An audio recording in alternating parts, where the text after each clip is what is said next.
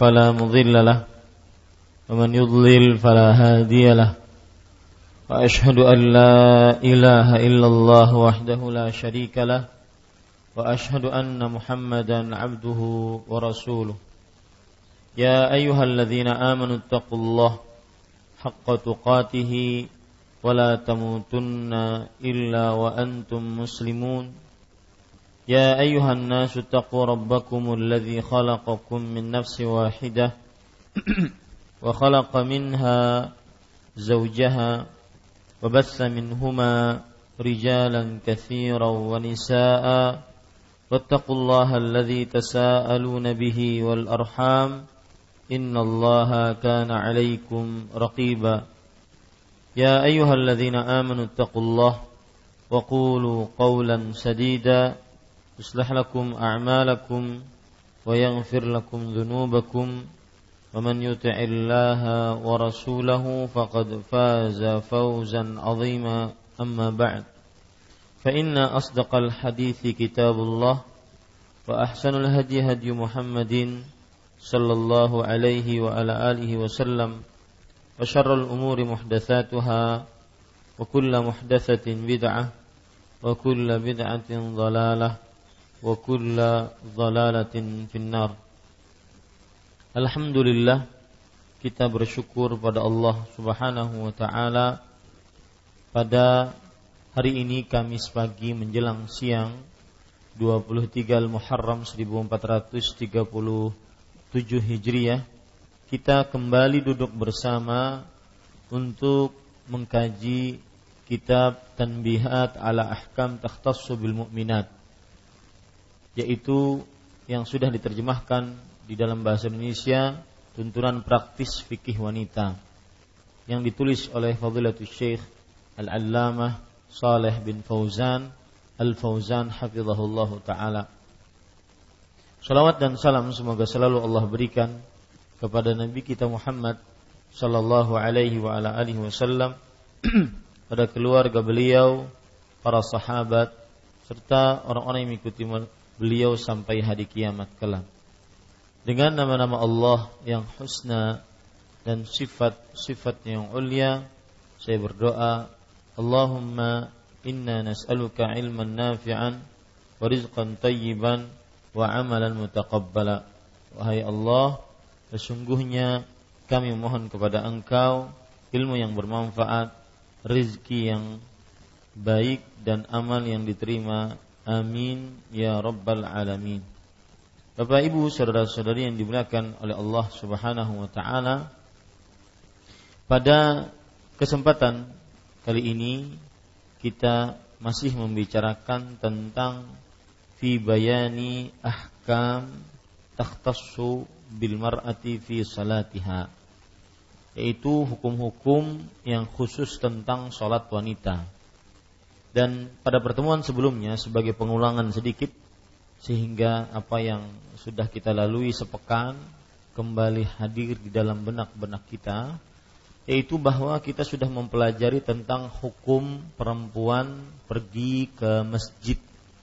Hukum perempuan pergi ke masjid kalau boleh saya ingin interaktif, silahkan mungkin ada yang ingin menjawab apa hukum perempuan pergi ke masjid. Nah, ada yang berani jawab?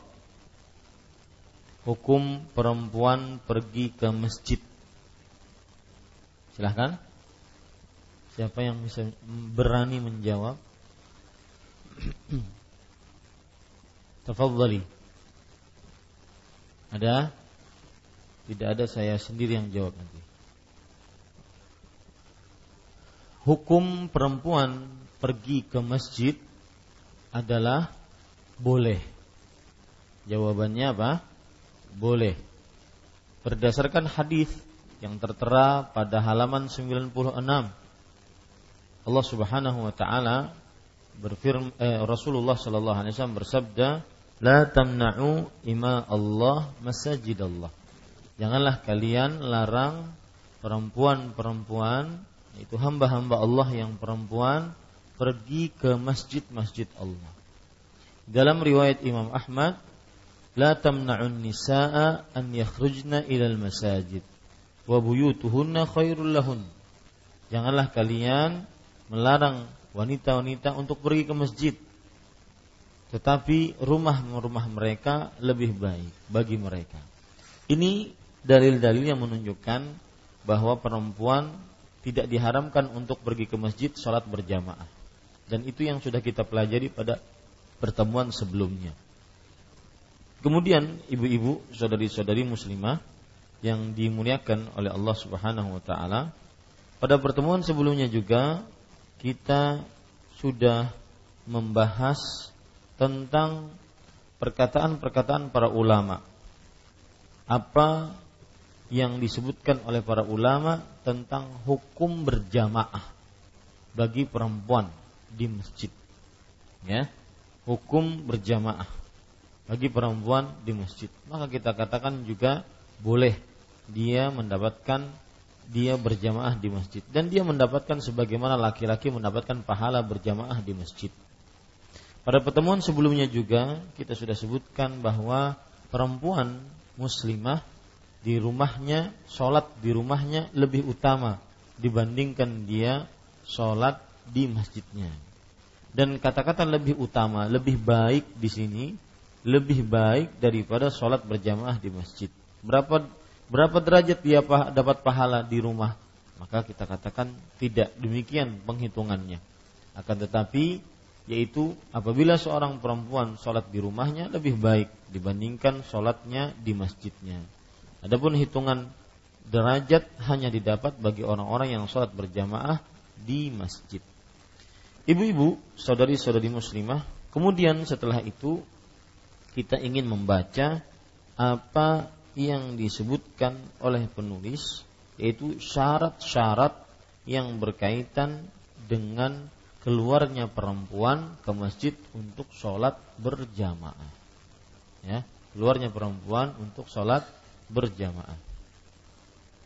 Ibu-ibu, saudari-saudari muslimah, saya bacakan penulis Hafizahullah Ta'ala berkata, Wa idha kharajat ilal masjidi lis salati fala budda min mura'atil adabit taliyah.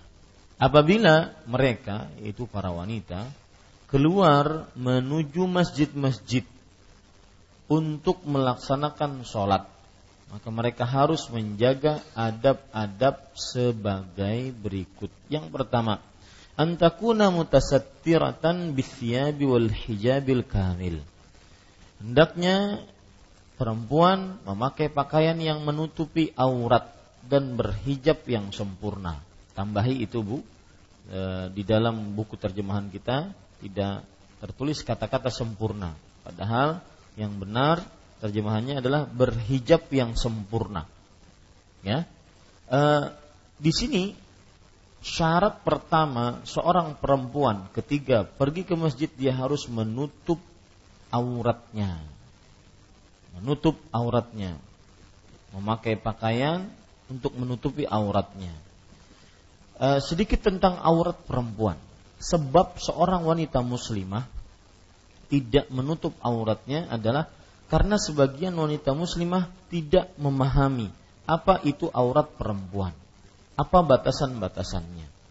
Maka perlu diperhatikan ibu-ibu saudari-saudari muslimah bahwa aurat perempuan adalah seluruh tubuhnya kecuali kedua telapak tangan dan wajah.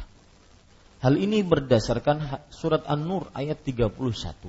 Allah Subhanahu wa taala berfirman, "Wala yubdina zinatahunna illa li bu'ulatihinna aw abaihinna aw abai bu'ulatihinna aw abnaihinna aw abnai bu'ulatihinna aw nisaihin aw ikhwanihinna au bani ikhwanihinna au bani akhwatihinna au nisaihinna.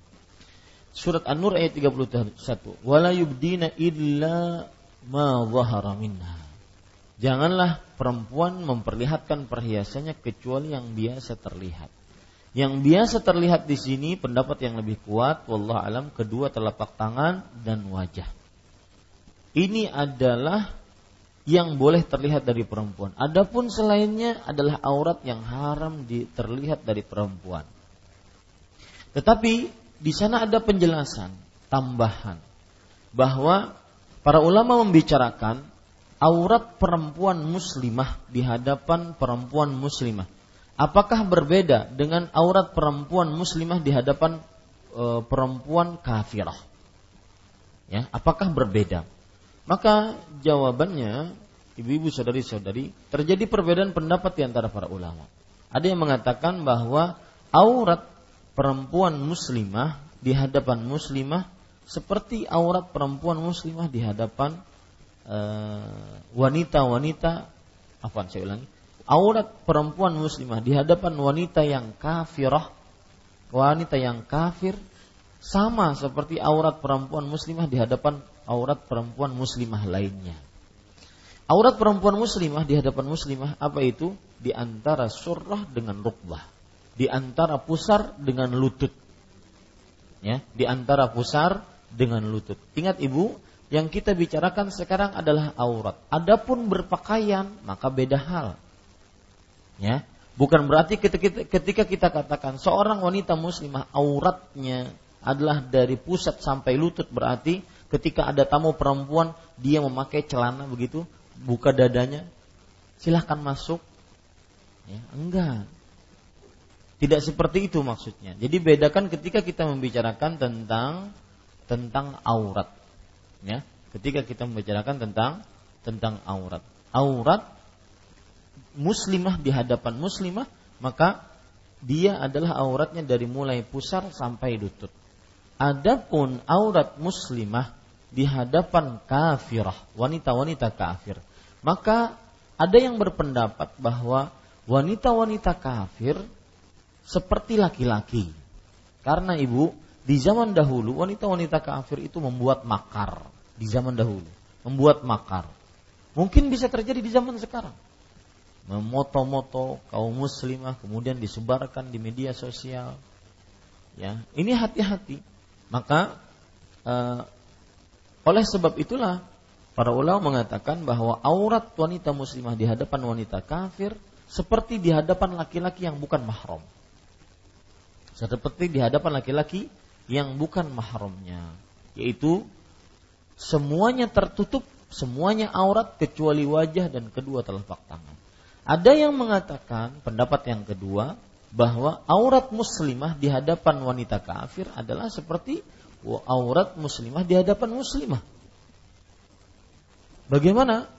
Yaitu yang boleh terlihat darinya hanya yang yang tertutup darinya hanya dari pusar dan lutut, selainnya boleh terlihat.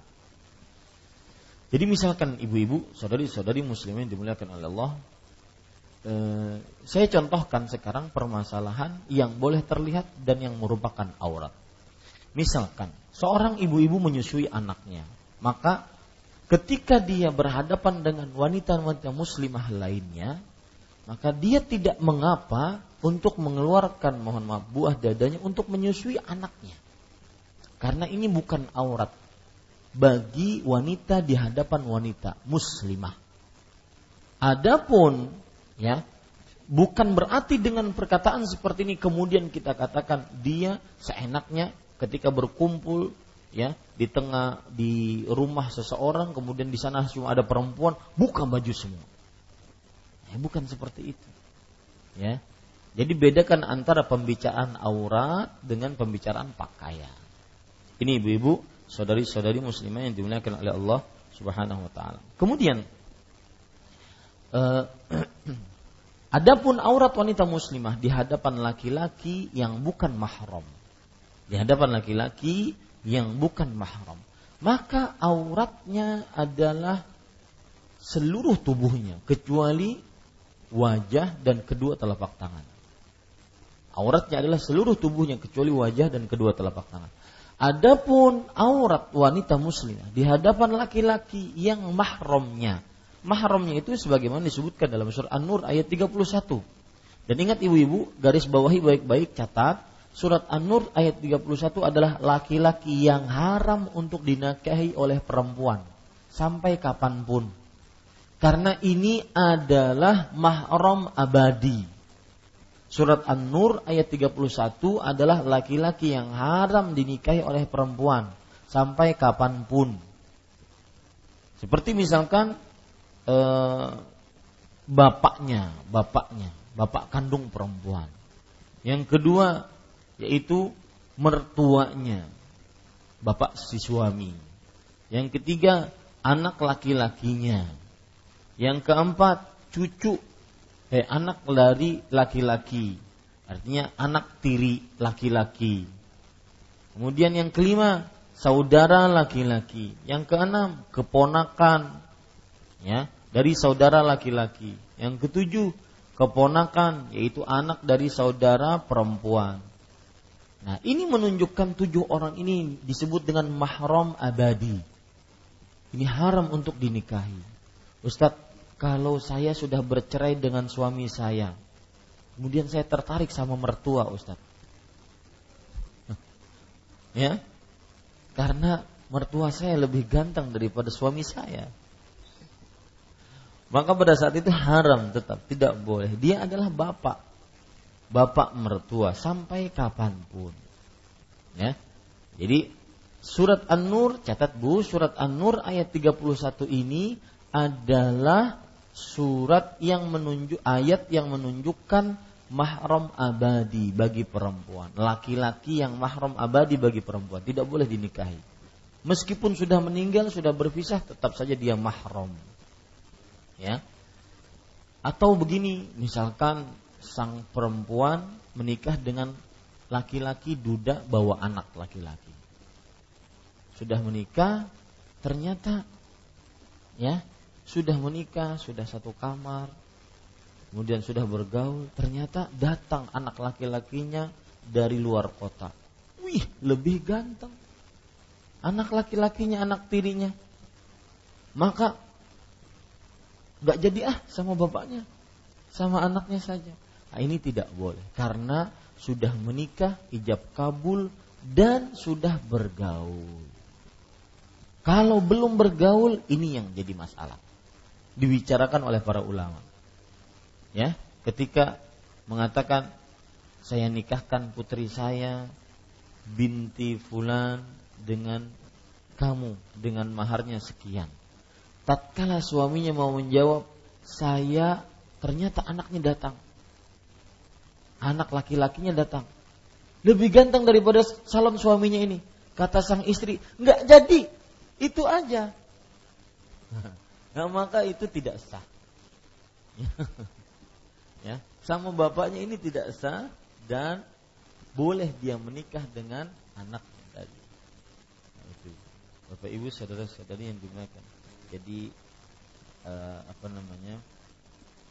The first sign is beautiful. Pandangan pertama begitu menggoda. Baik, Bapak Ibu saudara-saudari yang dimuliakan oleh Allah Subhanahu wa taala. Coba perhatikan sekarang jadi menutup aurat di hadapan laki-laki yang bukan mahramnya itu seluruh tubuhnya kecuali wajah dan kedua telapak tangan. Tetapi sudah kita katakan memakai cadar lebih utama dibandingkan tidak, terutama di zaman sekarang. Nah, sekarang ada pakaian atau aurat wanita di hadapan laki-laki yang mahramnya selain suaminya. Maka laki-laki yang mahramnya ini selain suaminya, apa yang terlihat darinya? Maka banyak rambut boleh, kemudian e, telinga, kemudian leher, kemudian juga e, lengan, kemudian betis itu hal-hal yang boleh terlihat di hadapan laki-laki yang mahramnya. Jadi seorang perempuan ketika di hadapan mertuanya, di hadapan anak tirinya diperbolehkan seperti itu. Wallahu a'lam. Baik. Ada pertanyaan. Anak tiri sang istri, anak tirinya laki-laki. Kemudian sang istri punya anak perempuan. Ya, bolehkah menikah? Akan saya jawab kalau seandainya ada yang bertanya. Baik, ibu-ibu saudari-saudari muslimah yang dimuliakan oleh Allah.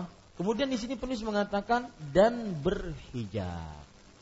Kalau kita perhatikan pembicaraan yang disebutkan oleh para ulama, Apa itu hijab? Perhatikan hijab secara bahasa artinya adalah al-man'u awis sitru.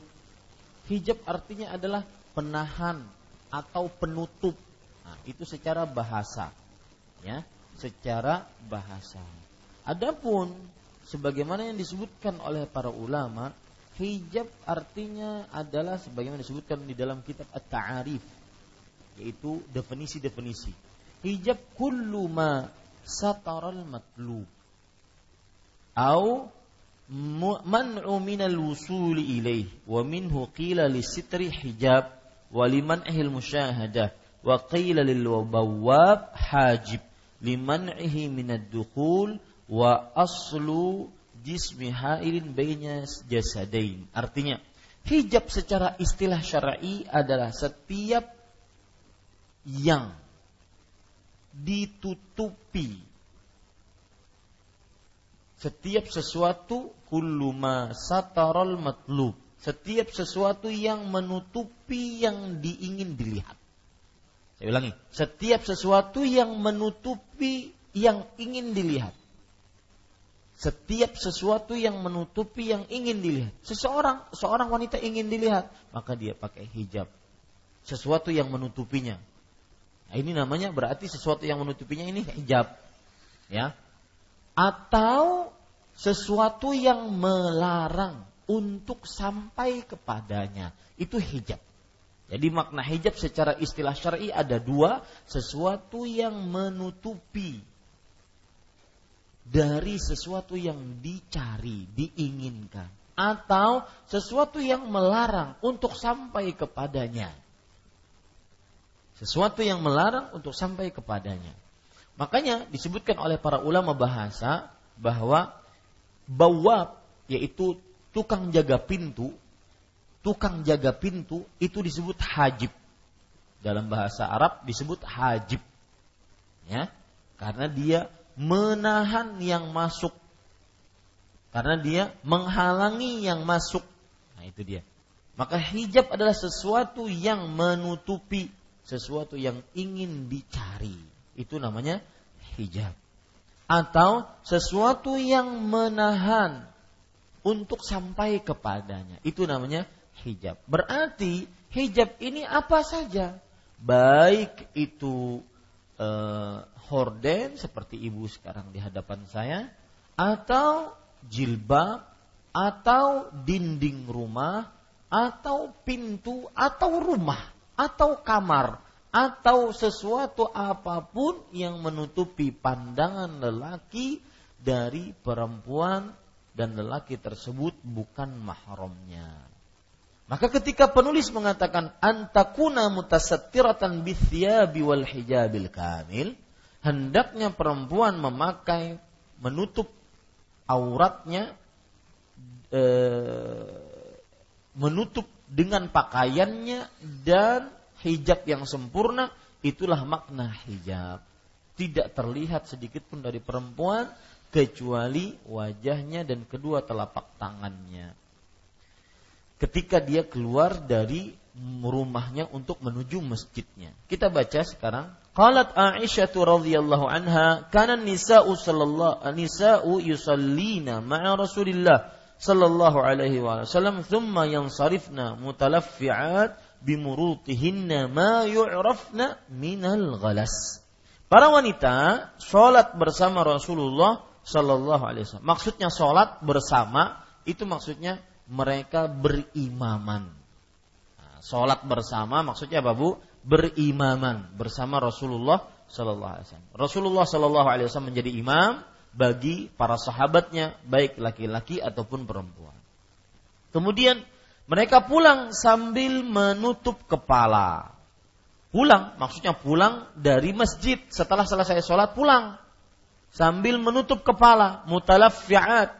Jadi kain diletakkan di atas kepala, ya, menutup kepala mereka dan tubuh dengan kain panjang mereka. Ada kain panjang menutup dari atas kepala sampai tubuhnya. Itu namanya pekerjaannya mutalaffiat. Itu menutup kepala dan seluruh tubuh dengan kain panjang. Mereka tidak dapat dikenali karena kegelapan.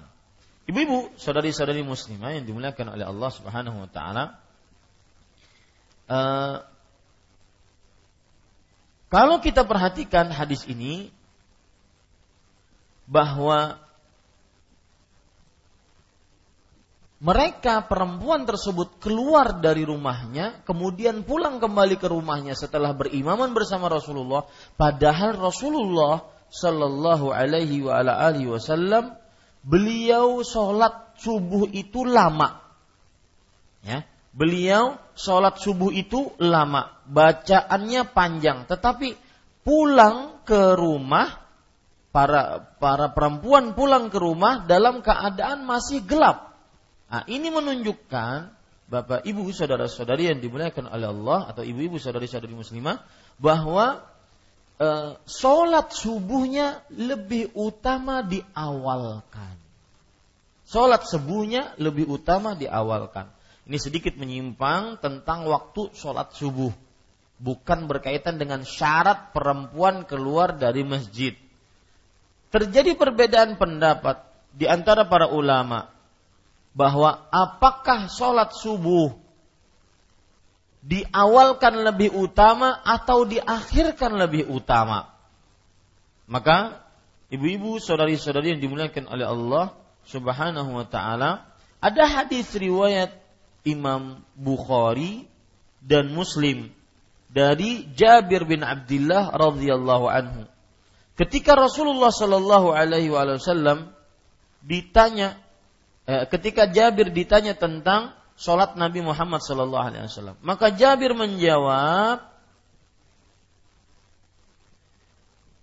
Jabir menjawab, karena yusalli dhuhra bil hajirah wal asra wa syamsu hayyah wal maghriba idza wajabat wal isya'a idza kathura nas ajjal wa idza qalau akhar was subha bi ghalas. Nabi Muhammad sallallahu alaihi wasallam salat zuhur bil hajirah ketika panas-panasnya matahari. Dan asar tatkala matahari masih uh, terlihat jelas. Maghrib ketika matahari sudah terbenam. Isya kalau seandainya orang-orang sudah berkumpul banyak, maka beliau segerakan sholat isyaknya. Tetapi jika melihat sedikit, maka beliau akhirkan sholat isyaknya dan subuh dikerjakan di waktu galas. Galas itu adalah waktu kegelapan. Artinya waktu fajar sudah masuk tapi masih gelap.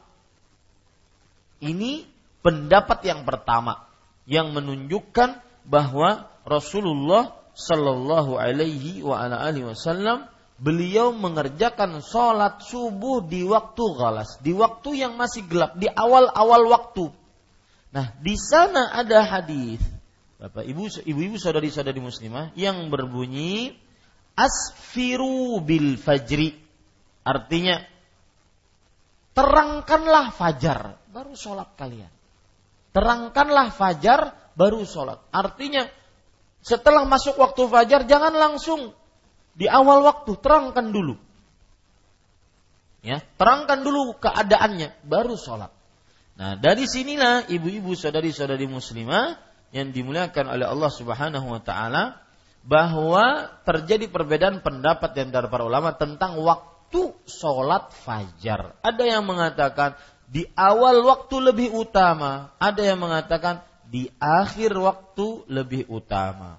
Wallahu alam, ibu-ibu, saudari-saudari yang dimuliakan oleh Allah, ada hadis yang berbunyi asfiru bil fajri fa innahu a'zamu lil ajri. Artinya segera ke, uh, kuningkanlah fajar, siangkanlah fajar. Sesungguhnya lebih besar pahalanya. Ya, sesungguhnya ini lebih besar pahalanya. Dan hadis ini, ibu-ibu saudari-saudari muslimah yang dimuliakan oleh Allah Subhanahu wa taala, hadis yang sahih. Hadis yang yang sahih. Lalu bagaimana menggabungkan dua ini? Nah, sebelum menggabungkan, saya ingin menjelaskan dulu apa yang digabungkan Ustaz? Yang digabungkan dua hadis tadi. Yang satu hadis mengatakan sebagaimana kita baca, Rasul SAW sholat di waktu Di waktu apa? Di waktu gelap. Sebagaimana Aisyah pulang setelah sholat subuh pun masih gelap. Yang kedua, Rasulullah SAW bersabda, terangkanlah fajar, siangkan fajar. Ya, jangan uh, siangkan fajar. Sesungguhnya dia lebih besar pahalanya. Nah ini bagaimana menggabungkannya. Wallahu alam. Bapak, ibu, saudara, ibu-ibu, saudari-saudari muslimah, saya bacakan perkataan dari Imam Ibnu Qayyim dalam kitab beliau I'lamul Waqi'in. Bagaimana cara menggabungkannya? Beliau mengatakan, "Innamal muradu bil isbihi al isfaru biha dawaman la ibtidaan." Fayadkhulu fiha maghlasan wa yakhruju minha musfiran. Artinya, yang dimaksud dengan kuningkan fajar, siangkan waktu fajar, terangkan waktu fajar, maksudnya adalah terakhir. Artinya begini, Rasulullah SAW sholat subuhnya tetap di awal waktu ketika gelap. Tapi karena bacaannya saking lama, maka berhenti salam sholat subuhnya sudah apa bu? Sudah siang, sudah isfirar, Nah begitu. Saking lamanya sholat subuhnya. Dan memang Rasulullah SAW jika sholat subuh beliau panjang bacaannya. Allahu alam. Ini sedikit menyimpang tentang uh, waktu sholat. Ya, Ibu. Taib. Sekarang syarat yang kedua halaman 98. B atau alba antakhruja ghaira mutatayyibah. Antakhruja ghaira mutatayyibah. Ibu-ibu, saudari-saudari muslimah yang dimuliakan oleh Allah Subhanahu wa taala, seorang perempuan ketika pergi ke masjid maka dilarang untuk memakai uh, minyak wangi. Ya dilarang untuk memakai minyak wangi. Ketika keluar ke masjid. Dan minyak wangi yang dimaksud di sini adalah minyak wangi yang mengharamkan eh, yang membuat laki-laki yang bukan mahramnya tergoda. Yang bukan mahramnya tergoda. Oh Ustaz, kalau seandainya tidak tergoda berarti boleh dong. Tidak. Ya, bukan seperti itu maksud saya. Akan tetapi minyak hara, minyak wangi yang diharamkan yang dipakai oleh perempuan adalah Kenapa diharamkannya? Karena menggoda para lelaki. Itu maksudnya. Ya. Kenapa diharamkannya? Karena menggoda para lelaki. Maka diharamkan bagi perempuan untuk keluar rumah menuju masjid-masjid ya padahal untuk ibadah, padahal untuk menghadap Allah, padahal Allah berfirman, eh, Ya bani Adam, khudhu zinatakum inda kulli masjid. Wahai anak Adam, ambil perhiasan kalian ketika kalian pergi ke masjid. Tetapi untuk perempuan ada hukum khusus tidak boleh memakai minyak wangi. Ya. Baik, kita baca Liqaulihi sallallahu alaihi wasallam karena Nabi Muhammad sallallahu alaihi wasallam bersabda, "La tamna'u ima Allah masajid Allah wal yakhrujna tafilat."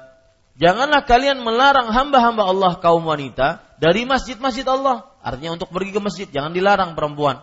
Dan hendaklah mereka para perempuan keluar tanpa memakai minyak wangi. Penulis mengatakan wa makna tafilat ay ghairu mutatayyibat. Dan makna tafilat adalah tidak memakai wangi-wangian, harum-haruman. Ya. Ini ibu saudari-saudari muslimah yang dimuliakan oleh Allah Subhanahu wa taala. Penulis kemudian mengatakan, "Wa an Abi Hurairah radhiyallahu anhu qala, qala Rasulullah sallallahu alaihi wasallam, ayyuma imra'atin asabat bukhuran fala tashhadna ma'ana al-isya al-akhirah. Dari Abu Hurairah radhiyallahu anhu ia berkata Rasul sallallahu alaihi wasallam bersabda, wanita mana saja yang memakai bakhur, bakhur adalah jenis wewangian. Biasanya eh, orang Arab itu punya kebiasaan namanya ada wewangian ud, ud. Ud itu arang dibakar, kemudian ada kayu udnya, kayu udnya dibakar di situ. Nah itu menimbulkan wangi ya menimbulkan wewangian. Biasanya orang Arab pecinya diletakkan di atas ungut tersebut. Jadi asapnya itu wangi, mewangikan tubuh, mewangikan e, pakaian dan semisalnya. Jadi ini kebiasaan mereka. Bakhur namanya, bakhur. Rasulullah SAW bersabda wanita mana saja yang memakai bakhur maka janganlah kalian hadir kalau di kita kemenyan. Ya, kemenyan. Tetapi baunya tidak seperti itu. Baunya wangi. Ya. Maka janganlah kalian hadir bersama kami di masjid untuk sholat isya yang akhir. Di sini ibu, saudari-saudari muslimah, larangan untuk pergi ke masjid bagi wanita yang terkena minyak wangi. Ya, untuk sholat isya al-akhirah. Apabila mereka e, terkena minyak wangi maka tidak boleh untuk pergi ke masjid mengerjakan sholat isya bersama, berjamaah. Nah, di sini terdapat penjelasan, beberapa penjelasan. Yang pertama, bukan berarti penyebutan sholat isya berjamaah bahwa hanya itu saja larangannya. Adapun sholat-sholat lain boleh. Enggak itu hanya sebatas penyebutan. Ya. Dan kenapa disebutkan sholat isya dan juga kenapa disebutkan sholat isya yang akhir? Sholat isya karena malam hari bisa mengundang fitnah, bisa mengundang uh, syahwat malam hari. Itu satu. Yang kedua, kenapa disebutkan al-isya al-akhirah? Karena Rasul Shallallahu Alaihi kebiasaan beliau sholat isya diakhirkan dan ini waktu yang lebih utama. Nah ini ibu, saudari-saudari muslimah yang dimuliakan oleh Allah. Maka seorang perempuan diharamkan untuk pergi keluar rumah dengan pakai dengan memakai minyak wangi dan diharamkan untuk sholat berjamaah isya. Tetapi ingat sekali lagi penggunakan kata isya Kemudian kata akhir, isya yang akhir itu hanya sebatas contoh. Setiap kali pergi ke masjid diharamkan untuk memakai minyak wangi. Taib ibu-ibu, kalau seandainya minyak wanginya Ustadz tidak berbau atau seandainya ada pewangi-pewangi untuk menghilangkan bau badan, bau pakaian, maka bagaimana? Maka jawabannya yang jelas kalau seandainya dia keluar tercium bau wanginya haram. Mau dia pakai minyak wangi yang memang minyak wangi ataupun bahan-bahan yang menyebutkan eh, menunjukkan kewangian perempuan tersebut. Karena tujuannya para ulama mengatakan al-illatu al-hukmu yaduru ma'illati wujudan wa adaman. Hukum berputar sesuai dengan ada illatnya atau tidak haram perempuan keluar rumah menuju masjid ketika meminyak, memakai minyak wangi. Kenapa? Bukan karena ada minyak wanginya atau tidak, bekasnya tidak ada atau tidak, tidak. Tetapi wanginya yang diharamkan. Ya, wanginya yang bisa membuat laki-laki tergoda. Wanita wanginya yang bisa membuat wanita sebagai fitnah bagi laki-laki.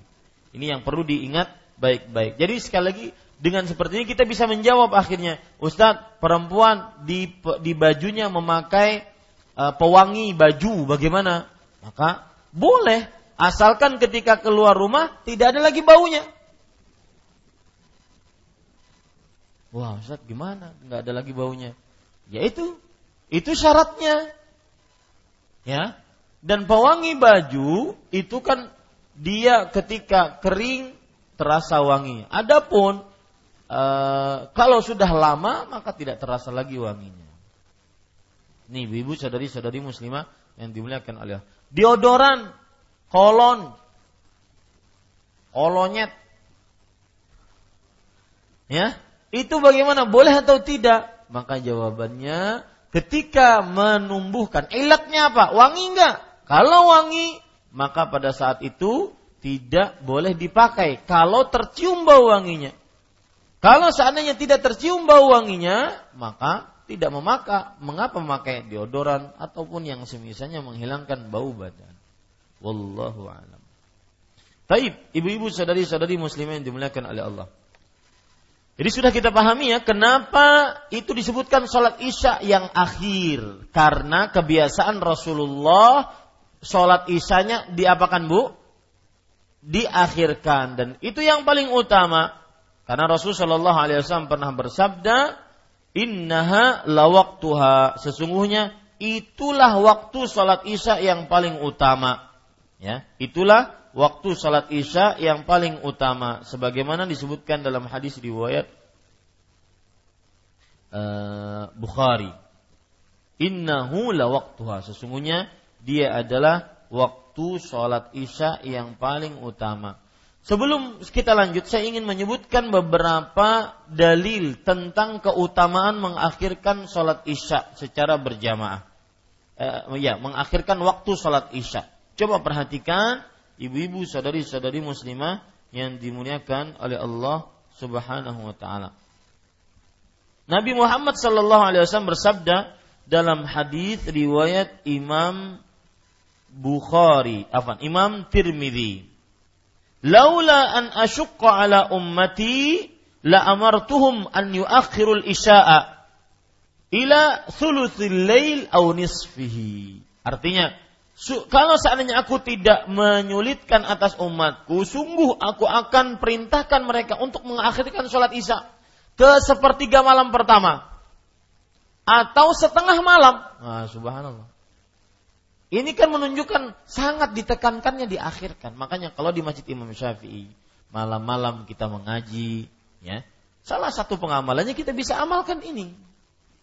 Ya, salah satu amal hadis yang menjadi sandar, sandarannya adalah ini. Jadi tidak usah dirubah lagi untuk waktu-waktu, tidak usahlah masuk masukan-masukan yang merubah sesuatu yang sudah lama berjalan. Ya, yang sesuatu sudah lama berjalan kaum muslim di masjid ini terutama dua tahun terakhir ini sudah terbiasa dengan seperti itu. Nanti akan menjadikan e, kegaduhan lagi.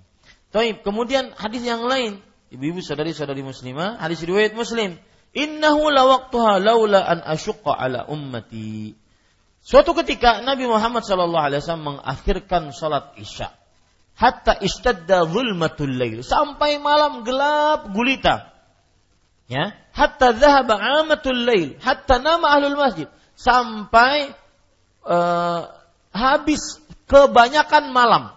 Sampai penghuni masjid tidur subhanallah kemudian beliau kharaja fasalla lalu beliau keluar dari rumahnya dan dimulailah sholat kemudian beliau bersabda innahu lawaktuha laula an asyqa ala ummati Sesungguhnya dia adalah waktunya kalau seandainya aku tidak memberatkan atas umatku. Nah, itu yang dimaksud dengan sholat isya yang akhir, itu ibu.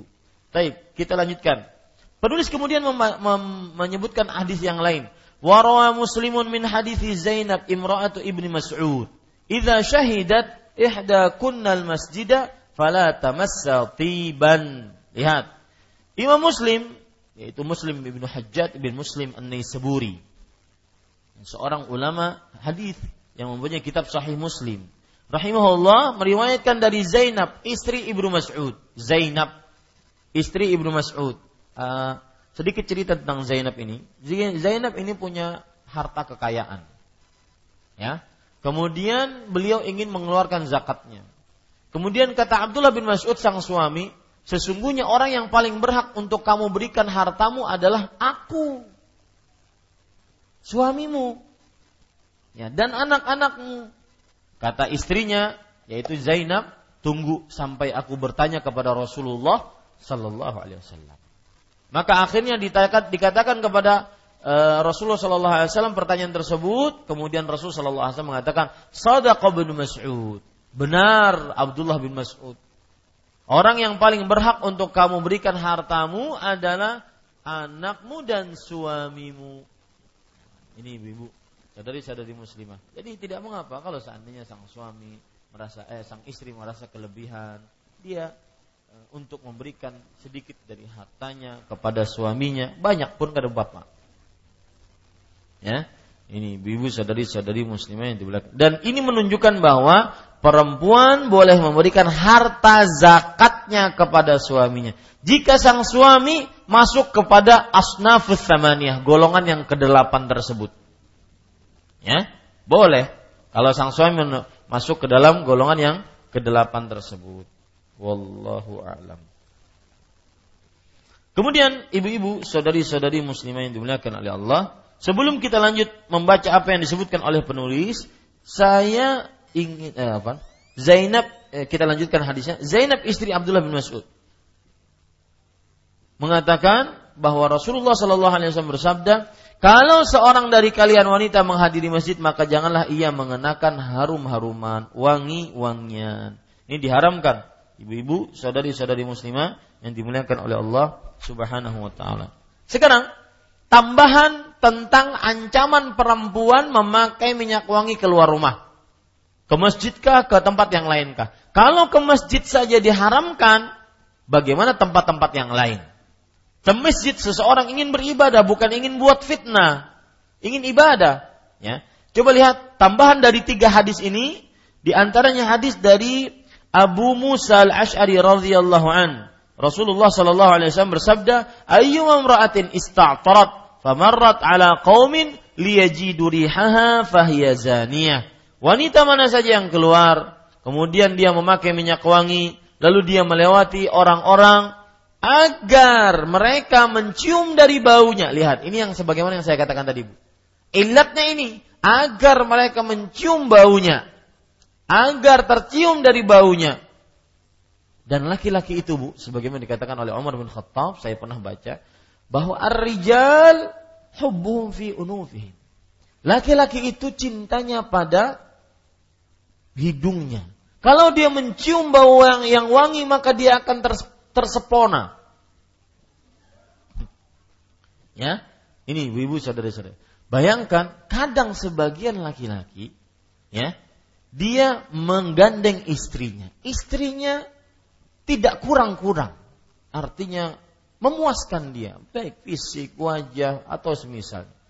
Tetapi dia gandeng istrinya. Tetapi ketika dia lewat dengan istrinya yang dia gandeng. Lewat perempuan memakai minyak wangi. Maka sang laki-laki ini akan mengikuti itu bau wanginya. Hah, hah, ke mana nih? Padahal digandeng istrinya. Ya, ini ibu-ibu sadari-sadari muslimah. Laki-laki sangat suka dengan bau wangi. Makanya lihat hadis Rasul. Hubbiba ilayya min dunyakum. At-tibu nisa. Artinya diindahkan kepadaku dari dunia kalian minyak wangi dan perempuan. Minyak wangi dan perempuan. Maka ibu-ibu, saudari-saudari muslimah, berwangi-wangilah di hadapan suami Anda. Karena itu salah satu kiat untuk menjaga keharmonisan, sakinah, mawaddah dan rahmah. Ya. Hilangkan bau-bau yang tidak nyaman dicium. Jangan sampai menjaga kewangian tubuh, kewangian pakaian, kewangian e, tubuh dengan segala macam aksesoris perabotan yang ada dalam tubuhnya. Ya, jangan sampai dia menjaganya cuma tatkala malam pertama atau tatkala honeymoon bulan madu Habis bulan madu, habis malam pertama jadi malam kelam. Ya, kemudian habis bulan madu jadi bulan pahit. Bukan madu. Maka ibu-ibu saudari-saudari muslimah, ya, kalau seandainya malam pertama mungkin jaga image. Ya, bulan pertama jaga pemandangan, jaga kewangian tubuh. Kalau sudah lewat bulan pertama, maka ya, kalau ingin dulunya ingin buang angin harus keluar, harus ke sana, harus ke kamar mandi. Sekarang enggak, perang. Nah, ini haram, ini tidak boleh ya ibu-ibu saudari-saudari muslim. Baik. Lihat hadis Rasul dari Abu Musa al-Ash'ari radhiyallahu anhu, ayyuma imra'atin ista'tarat Marrat ala qaumin liyajidu rihaha min rihiha fahyazaniyah. Wanita mana saja yang memakai minyak wangi lalu dia melewati suatu kaum orang-orang agar mereka kemudian mencium bau wangi tersebut maka dia adalah zania wanita yang berzina artinya setak kebiasaan wanita e, pelacur seperti itu nah itu ingat bu ya Mohon maaf bahasa saya agak kasar. Kebiasaan wanita pelacur seperti itu biar masuk ke dalam hati. Saya enggak bukan wanita pelacur. Makanya saya tidak ingin seperti itu. Makanya jauhi harus seperti itu. Taib. E, hadis yang lain riwayat Imam An-Nasai. Nabi Muhammad sallallahu alaihi wasallam Ini sudah kita baca hadisnya. Hadis riwayat Imam Abu, uh, Abu Daud dan Ibnu Majah. Lihat, Imam Abu Daud dan Ibnu Majah. Dari Abu Hurairah radhiyallahu anhu, beliau bercerita, "Annam ra'atan marrat bihi ta'sifu rihaha."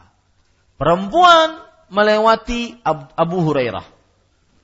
Bau wanginya menerpaknya. Menerpa Abu Hurairah radhiyallahu anhu. Kemudian beliau bersabda, eh, berkata, Ya amatal jabbar, wahai budak perempuan yang maha perkasa. Ya, wahai budak perempuan dari Allah yang maha perkasa. Lihat, kenapa disebutkan amah? Ini pelajaran dari Abu Hurairah. Kamu itu budak. Taati perintah Allah. Seperti yang itu yang diinginkan oleh Abu Hurairah. Kamu itu budak, wahai perempuan. Ya amat al-jabbar. Kemudian digandengkan dengan al-jabbar yang maha perkasa. Al-jabbar kalau kita kalau kita terjemahkan secara letterlek yang maha memaksa. Artinya Allah maha perkasa atas segala sesuatu yang Allah bisa perbuat apa saja kepada perempuan yang bermaksiat. Maka takutlah itu. Ini sengaja beliau mengucapkan itu ya amat al-jabbar, bukan tidak beliau tidak mengucapkan ya amat Allah, enggak. Atau ya amat ar-Rahman, tidak agar masuk ke dalam hati. Hati-hati dengan siksa Allah. Wahai budak perempuan. Ya amat al-jabbar al-masjidah turidin. Apakah engkau ingin pergi ke masjid? Maka perempuan tersebut menjawab, Naam. Iya. Qala walahu tatayyabti. Apakah karena engkau pergi ke masjid kamu memakai minyak wangi ini? Maka perempuan tersebut menjawab, Qalat naam. Iya. Artinya memang dia pergi ke masjid karena merasa masjid ingin uh, diwajibkan untuk berdandan, diwajibkan untuk menghadap menghadap Allah dalam keadaan baik, maka dia ber, berpakaian. Dia berpakaian dan memakai minyak wangi. Kemudian farji'i faghtasil. Pulang engkau mandi. Fa inni sami'tu Rasulullah sallallahu alaihi wasallam yaqul, "Ma min imra'atin takhruju ila al-masjidi ta'sifu rihaha fayaqbalu Allahu minha salatan." hatta tarji' ila baitiha fataghtasil. Tidaklah seorang perempuan keluar dari rumahnya menuju masjid, bau wanginya menerpa, maka Allah tidak akan terima darinya sholatnya. Sampai dia pulang ke rumah dan mandi. Ya, habis itu sholat. Jangan tidak sholat. Pulang ke rumah dan mandi. Artinya kita ambil pelajaran dari hadis ini, wanita yang pergi ke masjid dalam keadaan memakai minyak wangi, sholatnya tidak sah. Di masjid sholatnya tidak sah. Dia harus pulang dan mandi, kemudian dia sholat. Ini ibu saudari-saudari muslimah yang dimuliakan oleh Allah subhanahu wa ta'ala. Taib. Coba perhatikan perkataan yang sangat menarik dari Imam Ibnu Daqiq al-Aid. Tidak ada di dalam buku kita. Saya bacakan dari tambahan yang saya cari. Wa fihi hurmatut tatayyib ala muridatil khuruji ilal masjidi lima fihi min tahriqin da min tahriqi da'iyati syahwatir rijal. Ibnu Daqiq al-Aid seorang ulama Islam pensyarah hadis, beliau mengatakan di dalam hadis tersebut terdapat haramnya. Haramnya memakai minyak wangi bagi seseorang yang seorang wanita yang ingin keluar menuju masjid. Karena di dalamnya tahrik da'iyah syahwatir rijal. Menggerakkan pengajak syahwat perempuan eh syahwat laki-laki mohon maaf Bu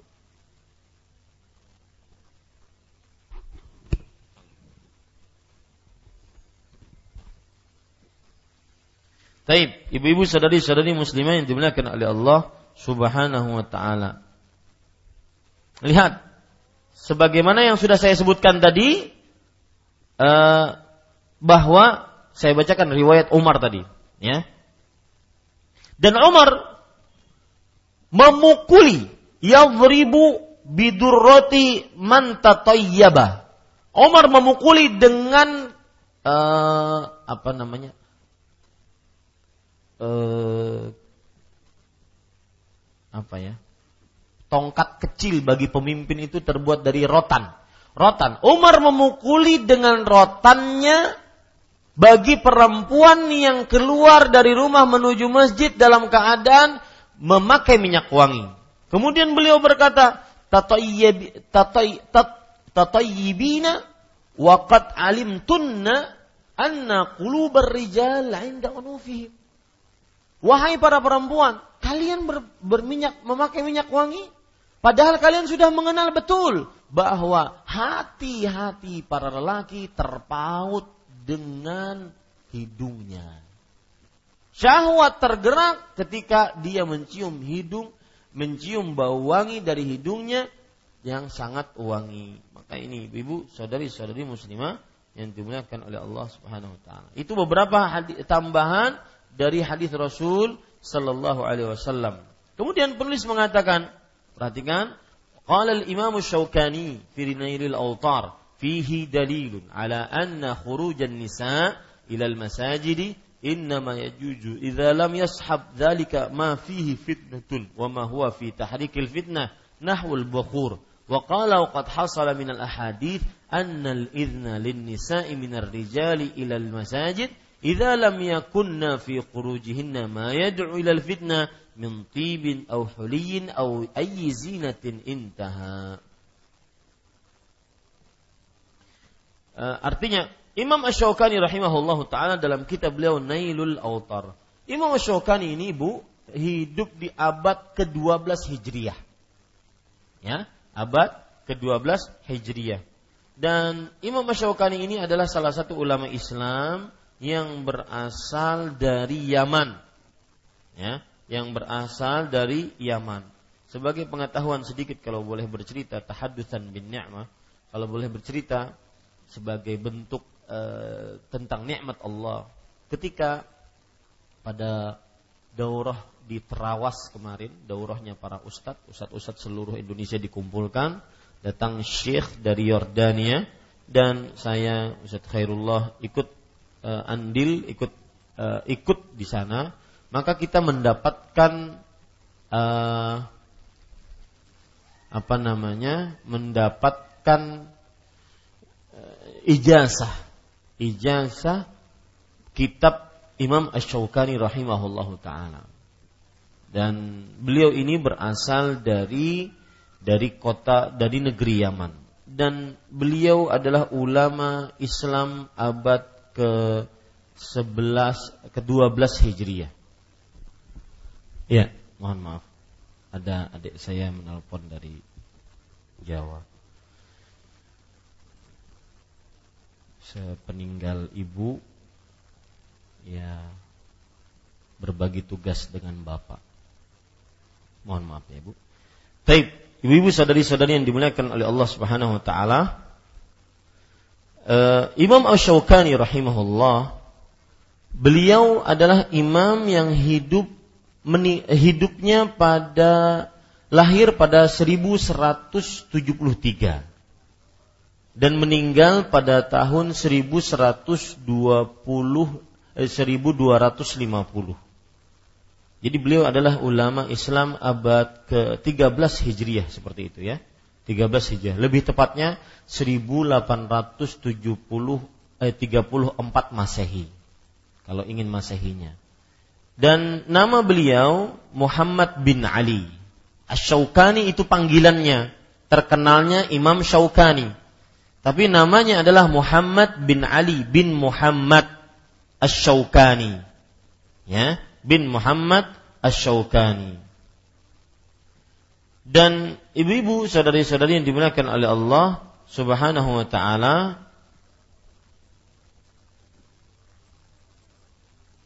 Beliau dinamai seperti itu karena beliau lahir di kota atau di daerah namanya Syaukan. Beliau lahir di daerah Syaukan. Ya. Dan Imam Ash-Shawkani ini banyak sekali kitab-kitab beliau di antaranya kitab yang kita baca ini. dalam kitab Nailul Autar. Kitab Nailul Autar ini adalah kumpulan hadis-hadis di dalamnya. Kumpulan hadis-hadis. Maka beliau menyebutkan di dalam kitab Al Autar ini.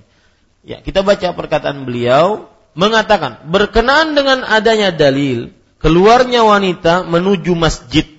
Hal itu dengan syarat apabila ia tidak menyertakan memakai sesuatu yang bisa mendatangkan fitnah seperti bahur wangi-wangian. Artinya, berkenaan dengan adanya dalil keluarnya wanita menuju masjid, hal itu dengan syarat apabila tidak menyertakan memakai sesuatu yang bisa mendatangkan fitnah seperti bahur atau wangi-wangian.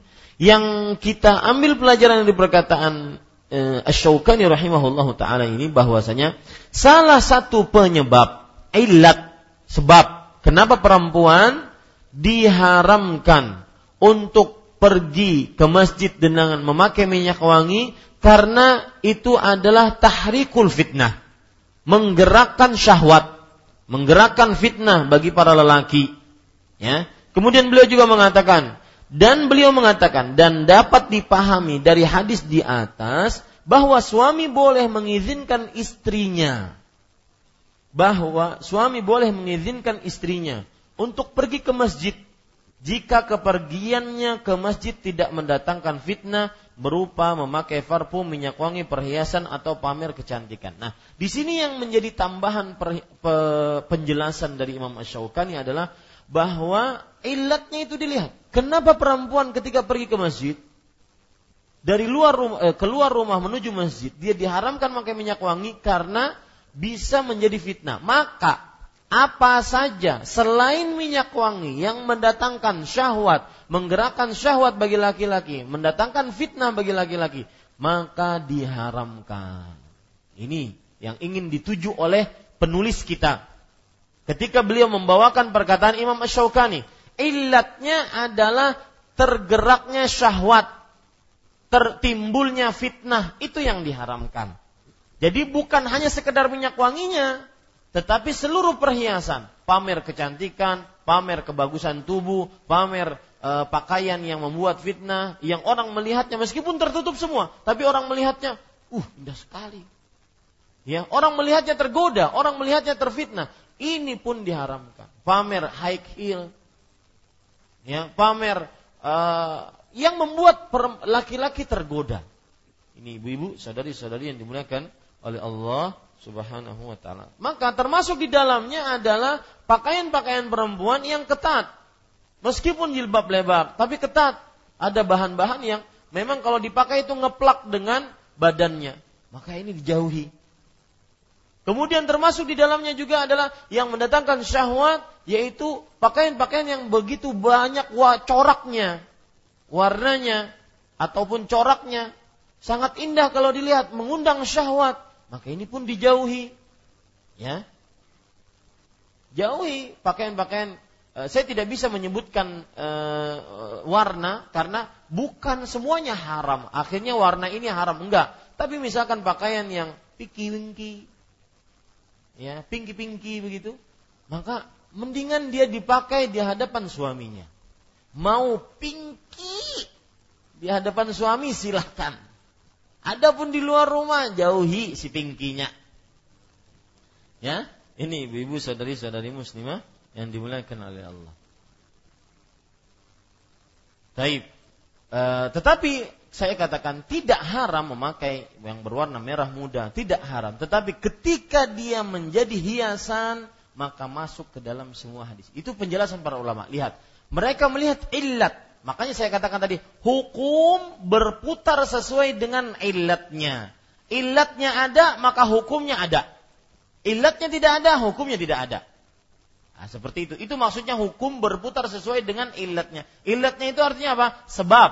Sebabnya ada, maka hukumnya ada. Sebab perempuan keluar rumah dengan memakai minyak wangi diharamkan karena menggerakkan syahwat laki-laki yang bukan mahramnya jika selain minyak wangi yang dipakai tetap menggerakkan syahwat, maka itu pun diharamkan. Paham Bu? Bisa dipahami insyaallah taala. Taib, ibu-ibu sadari-sadari muslimah yang dimuliakan oleh Allah. Sekarang poin yang selanjutnya, yang jim, yaitu Allah takhruja mutazayyinatan bithiyabi wal huli. Qalat ummul mu'minina Aisyah radhiyallahu anha, "Law anna Rasulullah sallallahu alaihi wasallam ra'a minan nisa ma ra'aina lamana'ahunna minal masjidi kama mana'at kama muni'at banu Israila nisa'uha." Artinya, tidak berhias dengan baju dan perhiasan. Maksudnya ibu, bahwa perempuan ketika keluar rumah menuju masjid-masjid Allah Subhanahu wa taala, dia tidak berhias. Pakaiannya mungkin jilbab lebar, kemudian baju kurungnya lebar, tetapi hiasan. Ya, hiasan dipandang indah, laki-laki tergoda. Ya, hatinya menggretek. Ya, maka ini tidak jangan dipakai. Ya ini ibu-ibu saudari-saudari yang dimuliakan oleh Allah Subhanahu wa taala. Jadi bukan berarti tidak boleh pakai baju tidak, akan tetapi baju yang pada saat bersamaan dia adalah perhiasan. Taib. Kemudian penulis mengatakan, hendaklah ia keluar dengan tidak berhias, dengan memakai pakaian yang mencolok dan memakai perhiasan.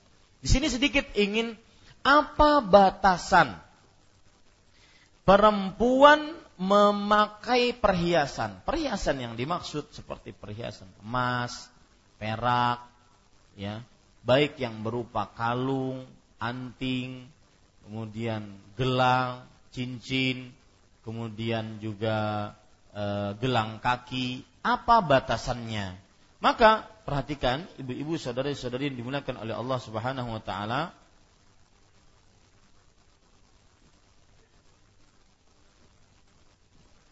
Bentar.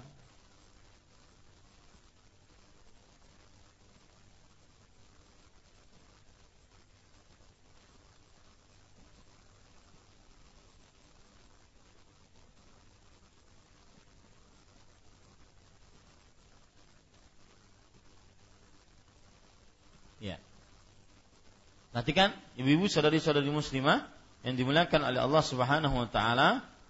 Uh, Allah Subhanahu wa taala berfirman di dalam Al-Qur'an dalam surat An-Nur ayat 31. Lihat di akhir ayat tersebut Allah berfirman wala yadribna bi arjulihinna liyu'lama ma yukhfina min zinatihinna. Janganlah para wanita memukulkan kaki-kaki mereka agar diketahui apa yang tersembunyi dari perhiasan-perhiasannya. Ini menunjukkan gelang kaki diharamkan untuk diperlihatkan. Ya. Kemudian juga dalam ayat yang lain Allah berfirman eh, di awal ayat Allah berfirman pada surat An-Nur ayat 31 wala yubdina zinatahunna. Janganlah para perempuan memperlihatkan zinah mereka. Ya, memperlihatkan zinah mereka. Zinah di sini adalah perhiasan mereka, kecuali yang biasa terlihat. Yang biasa terlihat yaitu wajah dan kedua telapak tangan.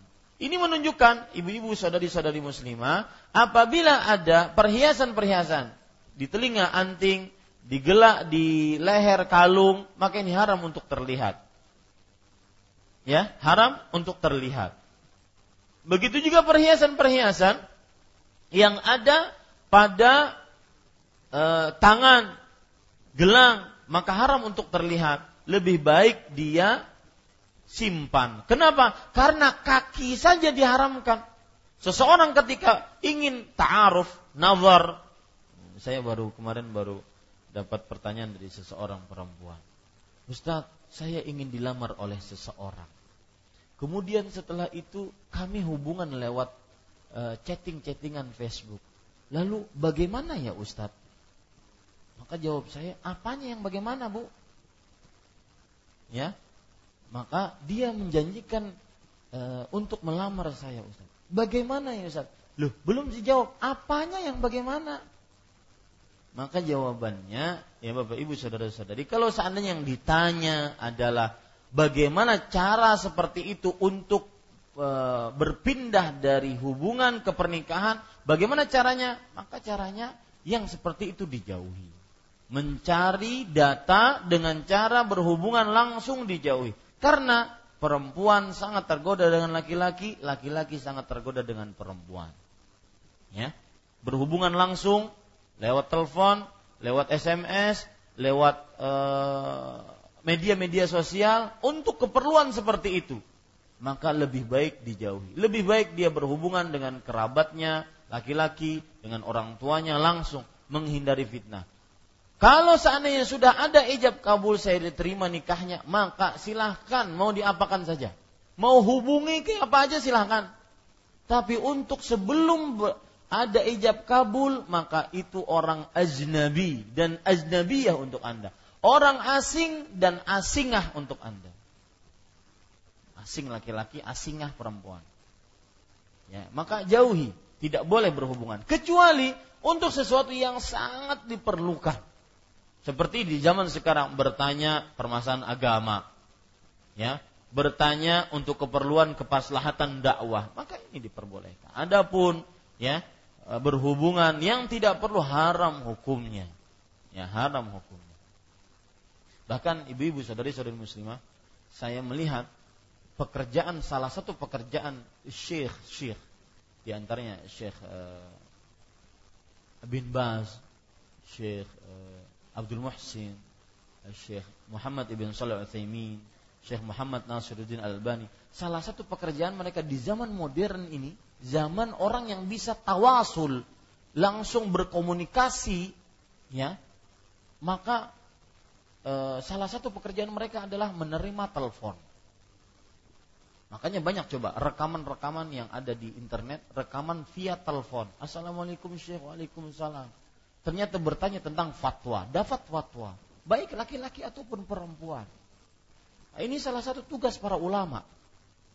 Dan di situ istri-istri para pendakwah harus memahami baik-baik. Ya, karena di situlah dia berdakwah mencari pahala. Tetapi kalau seandainya lagi jawab-jawab handphone, ada istrinya langsung ditutup. Nah, itu hati-hati. Hati-hati itu. Pantas dicurigai. Ya, ini ibu-ibu, saudari-saudari muslimah yang dimuliakan. Kalau tidak ada apa-apa, maka Nabi Muhammad SAW bersabda, al-ith mahaka fi sadrik wa karihta an yattali alaihi nas. Dosa adalah yang membuat hatimu tidak tenang dan engkau benci dilihat oleh manusia. Ini ibu-ibu, saudari-saudari muslimah yang dimuliakan oleh Allah. Baik, waktu kita habis. Mudah-mudahan nanti kita bisa menyambung permasalahan ini karena permasalahan ini terlihat panjang, memakai baju yang berupa perhiasan Mudah-mudahan pada kesempatan yang lain kita bisa sambung. Wallahu alam wa sallallahu nabi Muhammad walhamdulillahi alamin. Tafadhal. Silahkan jika ada yang ingin bertanya.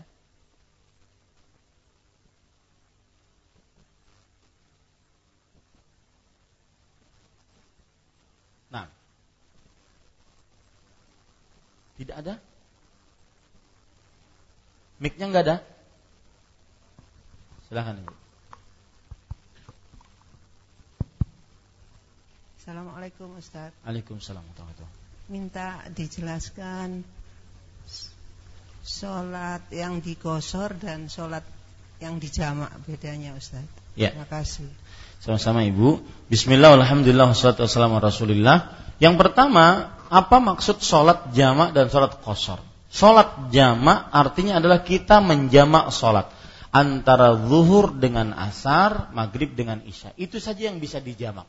Selain itu tidak bisa dijamak. Misalkan seorang menjamak isya dengan subuh, tidak bisa. Ya, seorang menjamak e, asar dengan maghrib tidak bisa. Yang bisa dijamak antara sholat zuhur dengan asar, maghrib dengan isya. Itu arti jamak. Digabungkan dua sholat ini dikerjakan satu waktu. Baik dikerjakan di waktu zuhur atau dikerjakan di waktu asar. Jadi misalkan saya ingin menjamak takdim Berarti saya mengerjakan sholat zuhur empat rakaat, salam, baru setelah itu bangun saya mengerjakan sholat asar empat rakaat di waktu zuhur. Atau jamak takhir, maka saya mengerjakan sholat zuhur di eh, sholat zuhur dahulu empat rakaat, baru sholat asar. empat rakaat di waktu asar itu namanya jamak takhir begitulah sholat maghrib dan isya jamak takdim atau jamak takhir nah jamak ini ibu identik dengan hajat keperluan kapan ada keperluan boleh dijamak seperti misalkan wanita yang istihadah seperti orang sakit, seperti ada keperluan sangat mendesak dalam perjalanan tidak bisa turun, maka boleh dijamak. Ya. Boleh dijamak. Seperti tatkala sakit boleh dijamak. Nah ini ya, Ibu e, tentang sholat jamak. Dan perlu diperhatikan yang kedua sholat kosor. Sholat kosor artinya adalah sholat-sholat di kosor, yaitu dipendekkan. Seperti sholat zuhur dikosor menjadi dua rakaat. Sholat asar dikosor menjadi empat dua rakaat. Sholat maghrib tidak bisa dikosor. Karena tidak bisa sholatnya satu setengah. Ya. Kemudian sholat isya dikosor menjadi dua rakaat. Jadi sholat yang bisa dikosor cuma tiga sholat. Zuhur, asar, dan isya. Nah, sholat kosor ini sangat identik dengan safar, bepergian safar atau bepergian. Allah Allah Subhanahu wa taala berfirman, "Wa idza darabtum fil ard falaysa 'alaikum junahun an taqsuru minas salah." Jika kalian bepergian di bumi, maka tidak mengapa bagi kalian untuk mengkosor salat. Ini Ibu, saudari-saudari muslimah. Jadi dia sangat identik dengan dengan safar. Berarti sholat kosor nggak bisa dikerjakan di rumah, tidak bisa dikerjakan tatkala mukim, nggak bisa. Harus safar dulu, baru di tengah-tengah safar dia kosor. Nah itu. Nah, lalu Ustaz bisa nggak menggabung antara kosor dan jamak, jamak dan kosor? Maka bisa. Ya, bisa menggabung antara jamak dan kosor. Kalau dalam perjalanan kita mengkosor dan diperlukan menjamak karena mungkin tidak turun, karena mungkin sulit untuk e, sholat pada waktunya, maka dia jamak plus kosor. Makanya disebut dengan jamak kosor. Tinggal di awal atau di akhir. Maka nanti kalau di awal disebut jamak kosor takdim. Kalau di akhir jamak kosor takhir. Nah, begitu Ibu. Ya. Wallahu a'lam. Nah. Silahkan. Apakah seorang perempuan yang sholat sendirian di rumah mengakhirkan sholat isanya Ustaz? Ya, boleh Ibu. Berdasarkan keumuman hadis tadi, Rasul Shallallahu Alaihi Wasallam bersabda, "Laula an asyqa ala ummati innahu lawaktuha." Kalau aku tidak memberatkan umatku, maka sesungguhnya waktu isya yang paling afdal adalah diakhirkan. Tapi ingat bu, jangan sampai ketiduran. Karena batasan waktu sholat isya itu pertengahan malam, batasan terakhir. Bagi yang mukim, berarti kalau seandainya dan bagi yang tidak punya uzur ya bu, kalau seandainya dia melalaikan sampai pertengahan malam, berat, sampai lewat pertengahan malam, berarti dia melalaikan sholat. Ditakutkan sholatnya tidak sah. Meskipun belum masuk waktu subuh. Ya, karena bagi yang mukim yang tidak ada hajat, yang tidak ada keperluan, tidak muktor, tidak terpaksa, maka waktunya sampai pertengahan malam. Ustadz, kalau pertengahan malam lewat jam berapa? Sekarang maghrib jam 6, anggap setengah 7 uh, subuh jam berapa? Setengah lima.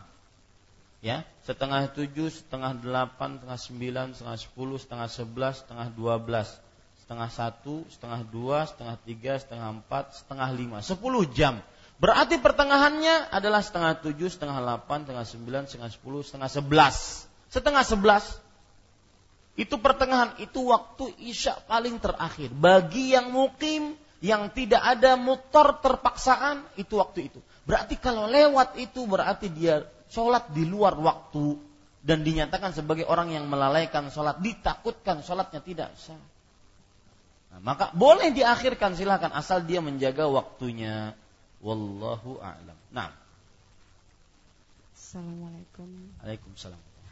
Pak Ustadz, saya ingin tanya tentang pakaian wanita tadi yang ingin minta diperjelas e, misalkan kita kan berpakaian memang syar'i yang e, artinya e, kalau kita yang bisa dipakai untuk langsung sholat cuman e, warna-warnanya itu misalkan kayak motif-motifnya memang indah itu bagaimana pandangannya Pak Ustadz? Ya Bismillah, alhamdulillah, wassalatu wassalamu Sebenarnya sudah saya saya jawab tadi bahwa salah satu syarat pakaian perempuan di luar rumah adalah dia bukan perhiasan pada saat yang bersamaan. Apa maksudnya? Ketika lelaki melihat pakaian tersebut, meskipun dia jilbab lebar, baju kurungnya lebar, ya pakai kaos kaki, tetapi pakaiannya, warnanya kah, coraknya kah, baunya kah menggoda lelaki, maka ini diharamkan.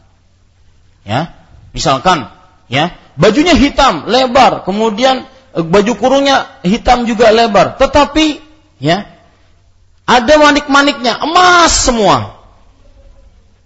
Maka ini ditakutkan maka Bu perhatikan tidak ada batasan Bu dalam warna. Saya tidak membatasi warna. Mau warnanya pinky, mau warnanya kuning, mau warnanya biru muda, hijau muda, warna uh, ungu atau apa pun itu tidak mengapa asalkan syaratnya Bu tidak menjadi perhiasan tat e, maksudnya tidak menggoda lelaki tatkala melihatnya. Kalau digunakan untuk sholat bagaimana? Sah sah sah nggak sholatnya? Maka jawabannya sah sholatnya. Tetapi jika jika pakaian itu perhiasan pada saat yang bersamaan dan itu di masjid, berarti dia berdosa, tetapi sholatnya gugur kewajibannya, sah sholatnya. Dia berdosa atas pakaian yang seperti itu saja. Wallahu a'lam. Nah. Tafadhol, silakan. Bismillah. Barakallahu fiik. Fiik, barang. Saya ingin menanyakan apakah ada hukumnya kalau seseorang tuh membuat komplek pemakaman sendiri, maksudnya eksklusif sampai-sampai makam orang tuanya yang sudah lama dibongkar untuk dipindahkan ke pemakaman yang dia buat gitu. Ya, Bismillah, walhamdulillah, wassalatu wassalamu rasulillah. Yang pertama, memakamkan mayat sudah menjadi kesepakatan para ulama atau kebanyakan para ulama bahwa seorang mayat muslim, jenazah muslim dikuburkan di pekuburan kaum muslim. Ini menunjukkan bahwa ada pekuburan khusus kaum muslim. Ya, ada pekuburan khusus kaum muslim. Itu satu hal. Tetapi kalau seandainya terjadi untuk sebuah kekhususan kemudian akhirnya mau tidak mau demi sebuah kekhususan ini kuburan orang tua dibongkar untuk dipindahkan di tempat khusus keluarga atau di tempat khusus yang berbeda dengan yang lain maka ini tidak diperbolehkan dalam agama. Pertama tidak diperbolehkan dari beberapa sisi. Yang pertama yaitu me, me, membongkar kubur seorang muslim haram dengan ijma, tidak ada khilaf di dalamnya. Membang, membongkar kubur seorang muslim haram. Ya, e, waktu saya pulang kampung kemarin ke tempat mertua di Lombok, saya melihat pemakaman aneh. Jadi tempat tempat e, pemakaman tersebut mungkin sudah penuh, ya, sudah penuh. Lalu ada mayat yang baru dikuburkan. Maka caranya bagaimana? Digali, kemudian ada pocongan di situ. Dikeluarkan pocongannya yang lama. Baru setelah itu dikuburkan yang baru, baru setelah itu dimasukkan yang lama. Ini nggak boleh. Haram hukumnya. Ya. Rasul sallallahu alaihi wasallam bersabda, "Kasru 'azmil mayyiti ka kasrihi hayyan." Artinya, mematahkan tulang seorang muslim tatkala dia sudah meninggal itu seperti mematahkan tulangnya tatkala dia masih hidup. Haram hukumnya.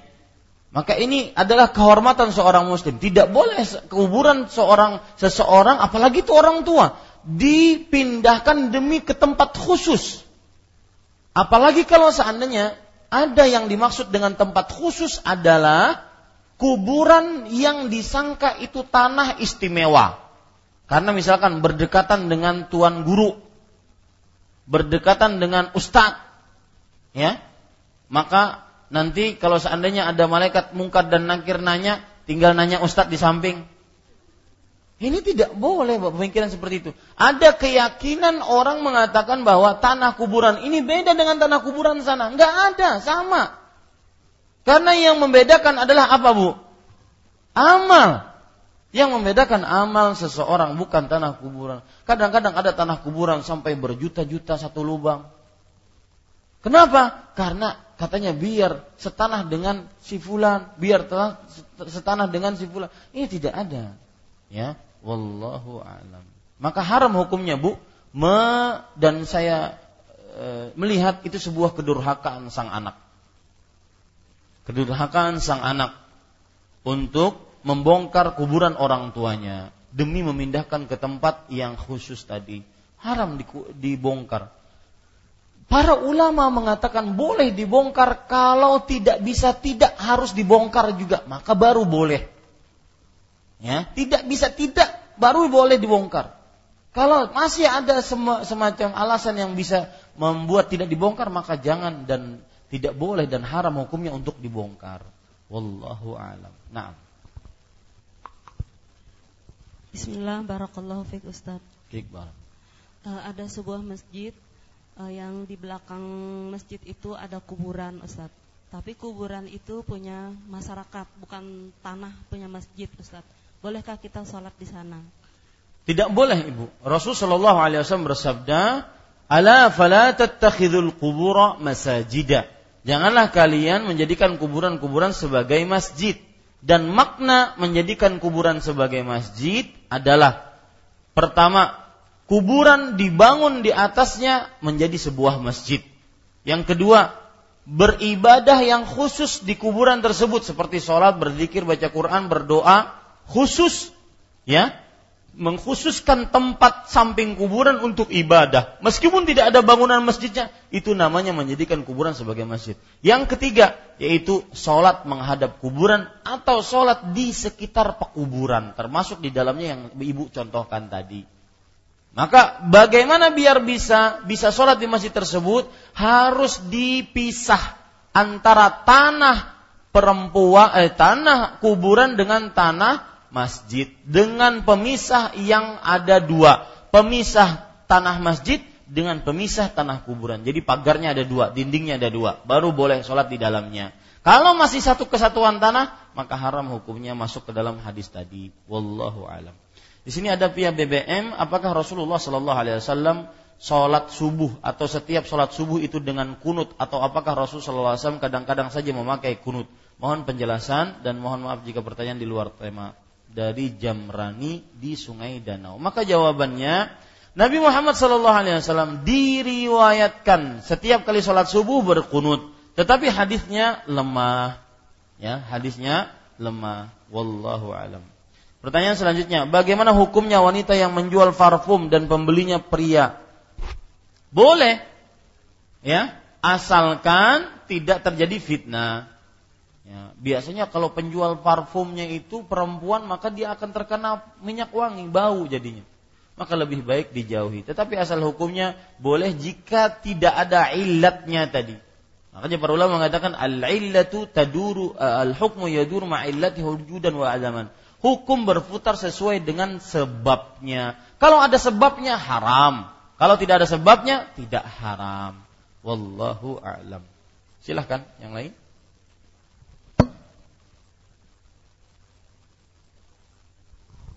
Ada Ibu. Uh, Ustaz menambahkan lagi, uh, bolehkah kita menjama sholat uh, disebabkan karena ada acara walimatul urus? Iya. Bolehkah menjama sholat karena disebabkan ada walimatul urus? Maka saya kira lebih baik tidak. Karena itu bukan hajat yang sangat mendesak. Ya, bukan hajat yang sangat mendesak. Hajat yang sangat mendesak seperti hujan, seperti sakit, seperti halangan yang dibenarkan oleh syariat. Tetapi wallahu alam walimatul urus seseorang bisa saja dia keluar sholat untuk sebentar kemudian datang lagi ke tempat walimatul urus. Yang jadi pertanyaan walimatul urus yang ditanyakan ini apakah si walimahnya dia yang nikahnya atau dia yang kondangannya? Nah, Bu, jawab yang bertanya tadi, Bu. Silahkan yang ingin menjamak tadi, yang kondangannya atau si walimahnya? Orang tua dan yang si uh, perempuannya. Orang tuanya dan yang menikah. Orang yang menikah dan orang tuanya. Maka jawabannya bisa dia minta waktu kepada yang hadir untuk dia sholat sebentar, ya. Tidak mengapa itu. Adapun yang kondangannya apa sibuk sidin? Nah, silakan. Ya, terah, uh, ya silakan Bu. Apakah ada dalilnya setelah kita membaca Al-Quran itu ucapan sadaqallahul azim? Iya, belum ada dalilnya Ibu. Dan tidak perlu. Kenapa? Karena sadaqallahul azim itu artinya apa? Maha benar Allah yang maha agung. Ya, maha benar Allah yang maha agung. Ya, mohon didengar Maha benar Allah yang maha agung. Maka uh, ketika orang baca Quran kemudian ada pembenaran seperti itu tidak perlu karena firman Allah tanpa kita benarkan sudah benar. Asdaqul qailin. Ya. Faman asdaqu minallahi qilan. Tidak siapakah yang paling benar perkataannya? Tidak ada dari Allah Subhanahu wa taala, tidak ada. Maka tidak perlu pembenaran dari kita. Jadi jawabannya tidak ada dalilnya dan tidak perlu mengucapkan itu. Wallahu alam. Ini pendengar dari radio dari satu radio di Lombok. Bagaimana caranya supaya istri tidak cemburu sama suami? Karena kalau suami saya pergi kajian, saya suka cemburu. Mohon sarannya. Nah, ini harus minta klarifikasi dari dua pihak. Kenapa sang istri cemburu? Jangan-jangan ada bakwan di balik udang. Ya misalkan sang suami kalau pergi ke kajian necis, wangi, kemudian berdandan habis. Ya. Sedangkan kalau di hadapan istrinya seenaknya. Ya, memakai sarung, pakai sarung seenaknya. Suami-suami sebagian seperti itu kalau di hadapan suami istrinya. Ya, pakai sarung gonol-gonol segini. Pakai baju oblong, kaos oblong, kaosnya sudah rabit-rabit, robek-robek. Ya, kemudian banyak pulaunya menguning-uning. Seenaknya di hadapan istri. Maka ini kalau seandainya dia keluar rumah kok berdandannya tidak seperti biasanya, berarti ada kecurigaan. Maka perhatikan, rasa cemburu yang disyariatkan idza kanat firribah. Kalau ada sesuatu yang mencurigakan, boleh. Tapi kalau seandainya tidak tidak di dalam sesuatu yang mencurigakan maka ini berdosa ataupun terlarang. Ya. Wallahu a'lam.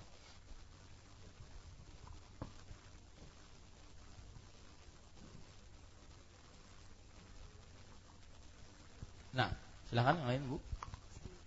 Satu lagi, terakhir ini.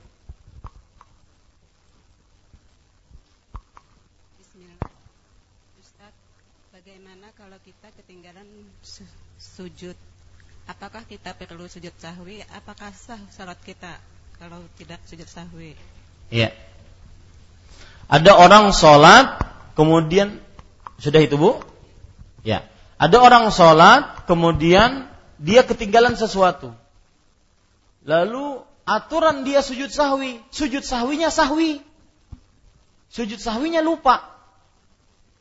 Maka ini berarti dua kali ketinggalan. Ketinggalan yang aturan dia sujud sahwi tadi dan sujud sahwinya pun ketinggalan. Maka bagaimana? Maka wallahu alam salatnya sah. Salatnya sah karena dia lupa. Allah Subhanahu wa taala berfirman, "Rabbana la tu'akhidna in nasina wa akhtana." Wahai Rabb kami, janganlah ambil atau tulis dosa atas kami jika kami lupa. Boleh kalau dia lupa. Tetapi ingat, kalau seandainya dia lupa sujud sahwi, baru setelah salam teringat, maka dia sujud sahwi setelah salam. Atau kalau seandainya dia lupa sujud sahwi, uh, dia teringat setelah misalkan makan bakso satu mangkok, baru ingat sujud sahwi. Ah, tadi kan dia sujud sahwi, maka bagaimana ini status sujud sahwinya? Maka tidak perlu dia sujud sahwi, dia hanya banyak istighfar. Nah, dia boleh me, apa ya namanya? mengerjakan sujud sahwi kalau lupanya dengan sholat itu masih dekat. Nah, paham maksud saya, Bu? Ya, itu. Kalau lupanya dengan sholat tersebut masih dekat. Misalkan salam, berzikir sebentar, oh lupa tadi sujud sahwi, atau sujud sahwi, sujud sahwi dia. Baru setelah itu dia salam. Atau meskipun setelah ngobrol nggak jadi masalah. Ya, misalkan aturan dia sujud sahwi. Ya, assalamualaikum warahmatullahi wabarakatuh. Dia lupa sujud sahwi. Lupa dia. Ya, kemudian dia ngobrol. Ya, dengan suaminya, misalkan di rumah sholatnya, ngobrol dengan suaminya. Sang suami bertanya, mana nasi kuning tadi? Ada tuh di atas meja. Batu Sidin keingat, oh belum sujud sahwi tadi, maka sujud setelah itu. Boleh. Kenapa? Apa dalilnya? Rasulullah SAW pernah ketinggalan sholat dua rakaat. Ketinggalan sholat dua rakaat. Jadi sholat yang aturannya empat rakaat, beliau cuma kerjakan dua rakaat. Para sahabat tidak berani bertanya. Ada seorang yang bernama Zul Yadain. Orang yang disebut dengan Zul Yadain, panjang tangannya. Maka Rasul ditanya oleh oleh Zul Yadain, "Ya Rasulullah, aku salatis salah am nasita?" Wahai Rasulullah, apakah salat memang dipendekkan karena waktu itu syariat masih berubah-ubah? Salat memang dipendekkan atau engkau lupa? Maka Nabi Muhammad SAW lam tuksar walam ansa. Tidak dikosor, salatnya tidak dipendekkan, tidak juga di aku lupa. Jadi beliau yakin beliau benar.